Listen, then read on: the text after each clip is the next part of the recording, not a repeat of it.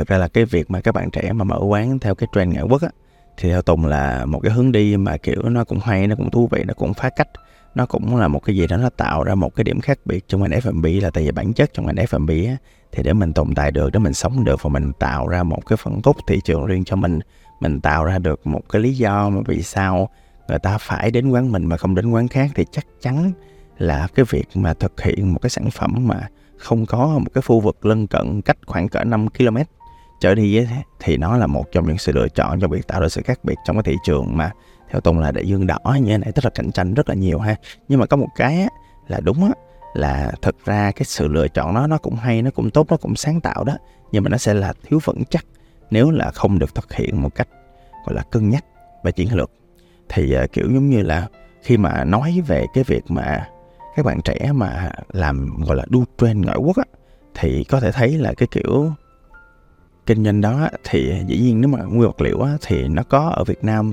thì ok rồi. Nhưng mà vấn đề nằm ở chỗ, ví dụ như là những cái món mà ấn chẳng hạn, hoặc là những cái món mà có yếu tố đậm cái phong cách văn hóa dân tộc nước ngoài á, thì là mình phải nhập nguyên vật liệu từ nước ngoài. Thì từ đó, cái chuyện cạnh tranh á, nó không phải chỉ là về cái độ ngon không, mà nó còn cạnh tranh về giá nữa. Giá là một trong những yếu tố đi kèm, một trong bốn b á, tức là một là sản phẩm phải hay chất lượng độc lạ, hai là cái giá nó phải vừa hợp với cái túi tiền của người ta, ba là cái nơi trốn nó phải thật sự, nó phải rất rất rất phù hợp với cái nhu cầu của địa phương đó. Ví dụ như là cái vùng đó là vùng mà những người nghèo mà mình, kiểu như mình, kinh doanh một món mà xa xỉ mà phương tây chẳng hạn thì nó cũng không phù hợp. Và cuối cùng là cách mà marketing và định vị và đặc điểm là những cái sản phẩm mà nước ngoài như thế này á, mà người ta không biết á, thì mình đụng vô chúng một cái gai của cái ngành á, là thực sự khó trong việc giáo dục một khách hàng về một cái sản phẩm mà bản thân họ chưa thực sự hiểu rõ, chưa biết rõ và thậm chí chưa có nhu cầu khám phá.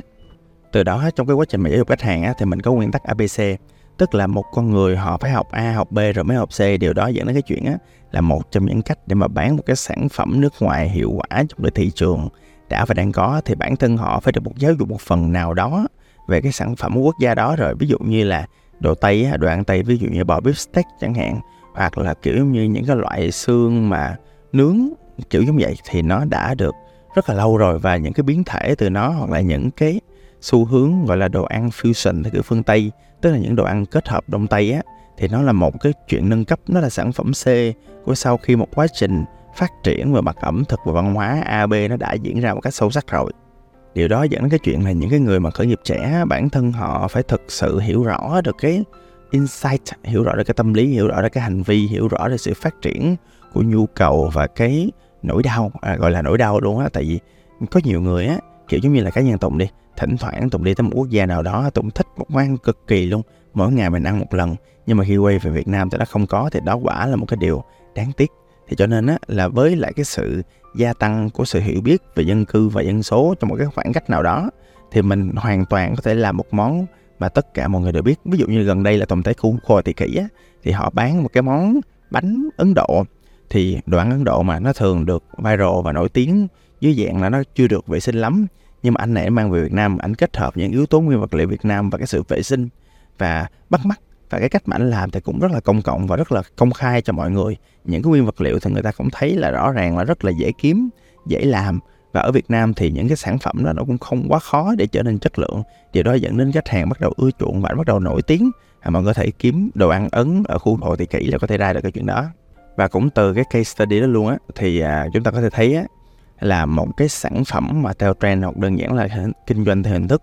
là đồ ăn nước ngoài thì à, mọi người phải có một cái gọi là chiến lược kinh doanh bền vững tức là không phải chỉ dựa vào xu hướng đâu mà cần phát triển và duy trì cái chất lượng dịch vụ và sản phẩm như thế nào để thật sự người ta đến được cái thương hiệu của mình người ta đến được cửa hàng của mình thông qua cái giá trị thực sự mà nó mang lại chứ không phải chỉ là trend và độc lạ không. Tại vì độc lạ không á thì người ta chỉ quay lại một lần nhưng mà cái bản chất của ngành F&B á, là cái tỷ lệ phần trăm quay lại nó phải được duy trì. Tại vì không ai có đủ tiền marketing cho một cái nhóm khách hàng hoàn toàn mới và nhất là những sản phẩm mà phương Tây hoặc là những sản phẩm nước ngoài thì nó lại có một cái sự chọn lọc tự nhiên nữa. Cái tỷ lệ phần trăm lại rất ít so với lại cái đối tượng mà đã quen với những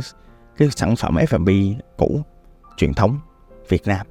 Và thực ra là có một cái à, yếu tố mà nó hơi nhỏ thôi nhưng mà nó cần lưu ý cho những bạn mà chuyên làm những cái lĩnh vực mà F&B hoặc là ẩm thực theo cái văn hóa nước ngoài thì cái mọi người bán không chỉ là đồ ăn đồ uống người ta bỏ vào miệng mà nó còn là văn hóa. Thì đó dẫn đến cái chuyện á là mọi người phải ý thức giữ gìn cái bản sắc văn hóa. Tức là à, mọi người phải hiểu được cái bản chất của cái sản phẩm nó và cái quá trình tồn tại của nó hoặc đơn giản là cái ý nghĩa của sản phẩm nó tồn tại hoặc nhiều khi là có những sản phẩm liên quan mật thiết đến tôn giáo thì mọi người phải giữ gìn cái bản sắc của nó một cách tuyệt đối. Theo tôi là như vậy nếu không á nó tạo ra một cái sự vi phạm bản sắc rất là lớn và ngoài ra nó có thể tạo ra phản cảm ảnh hưởng xấu đến lại cái thương hiệu F&B của mọi người và cả trong cái ánh nhìn của người nước ngoài về người Việt Nam mình nữa. À, và có một số cái sản phẩm về mặt F&B thì cũng mang cái tính rủi ro trong cái việc mà nó cũng hơi có vi phạm một số cái liên quan tới văn hóa của người Việt hoặc là cách thức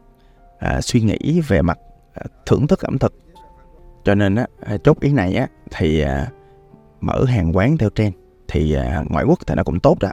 Nhưng mà có rất nhiều cái yếu tố về mặt rủi ro thì mình phải dành thời gian mình suy nghĩ về những vấn đề rủi ro có thể mắc phải. Từ đó mình đưa ra một cái kế hoạch quản trị rủi ro cho tốt nhất có thể chứ không thì nhiều khi là mình có thể bị mất cả chì lẫn chạy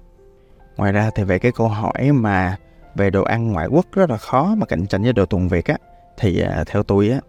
thì à, nó cũng đúng thôi. Là tại vì đơn giản á là người việt thì người ta thường có một cái mức độ tin tưởng vào những thứ người ta đã và đang có. Tức là cái sự quen thuộc và tâm lý người tiêu dùng thì thường là những cái hương vị quê hương, những cái phương vị người ta gọi là cơm đó, thì nó tạo một cái cảm giác quen thuộc, nó cảm giác dùng mỗi ngày. Nó cảm giác là mình phải ăn, phải dùng, phải thưởng thức. Chứ còn ví dụ những sản phẩm mà tây hoặc là những sản phẩm bằng ngoại quốc mà mang tính trend á, thì nó cũng chỉ là phở thôi. Người ta có thể chán cơm thèm phở nhưng chưa ai bỏ cơm bao giờ. Với lại như ờ, ý tùng đã nói hồi trước á là tức là bản thân cái đoạn thuần việt á thì nó luôn có một cái sự cạnh tranh. À, tức là một cái lợi thế cạnh tranh thông qua cái hình thức giá những nguyên vật liệu á thì mình thì rẻ. Mình là nơi sản xuất nguyên vật liệu cho nên là thường là cái giá thành của những cái món ăn mang tính việt á thì nó lại một cách nào đó thì nó lại có một cái sự lợi thế và một cạnh tranh hoặc giá riêng. Cho nên là với những sản phẩm từ nước ngoài và nhất là những nguyên vật liệu từ nước ngoài thì nó rõ ràng là nó khó trong cái việc cạnh tranh à, với lại cái sản phẩm việt dựa trên cái tiêu chí này ngoài ra thì cái chuyện mà một người mà đi thưởng thức ẩm thực á, mà họ thực sự họ cảm nhận được họ biết được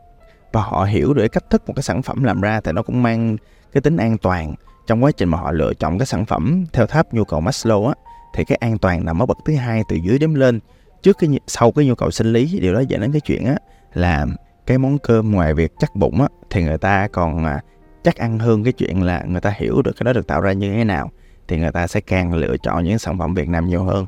Nhưng mà nói đi cũng phải nói lại tức là bản thân cái chuyện mà cạnh tranh á việc mà gọi là đu trên ngã quốc á thì thật ra là đâu phải là chỉ gần đây mọi người. Là thật ra là nó đã có từ cách đây là đâu đó cả trăm năm trước rồi đó. Tại vì cái ẩm thực Việt Nam là một cái vùng rất là giàu tính văn hóa. Ví dụ như là bản thân Tùng ở Sài Gòn đi là chúng ta đã thấy á là bản thân mình á là có, từ xưa rồi từ lâu lắm rồi đã có những món của Pháp nè những món của Mỹ những món của Trung Quốc những món mà cũng kiểu mọi người chăm ba họ để lại. À, càng về miền tây thì mình càng thấy đồ càng ngày càng ngọt chẳng hạn. À, thậm chí là từ những cái quốc gia khác hoặc là hàn quốc họ cũng đã tồn tại những cái biến thể của những món ăn ở đây từ rất là lâu đời rồi. Điều đó dẫn đến cái chuyện á à, ví dụ như sài gòn đi là một trận chiến rất là nhiều năm của những cái ẩm thực đa vùng miền đa sắc tộc nó đã diễn ra ở đây. Và cái sự mâu thuẫn và cái sự cạnh tranh nó rất là công bằng như vậy dẫn đến cái ẩm thực của ở Sài Gòn và ở Việt Nam nói chung á thì nó rất là phong phú và đa dạng. Từ đó dẫn đến cái chuyện á là người Việt mà nhất là người à, mà ở những thành phố lớn thì họ cũng đã quen với sự đa dạng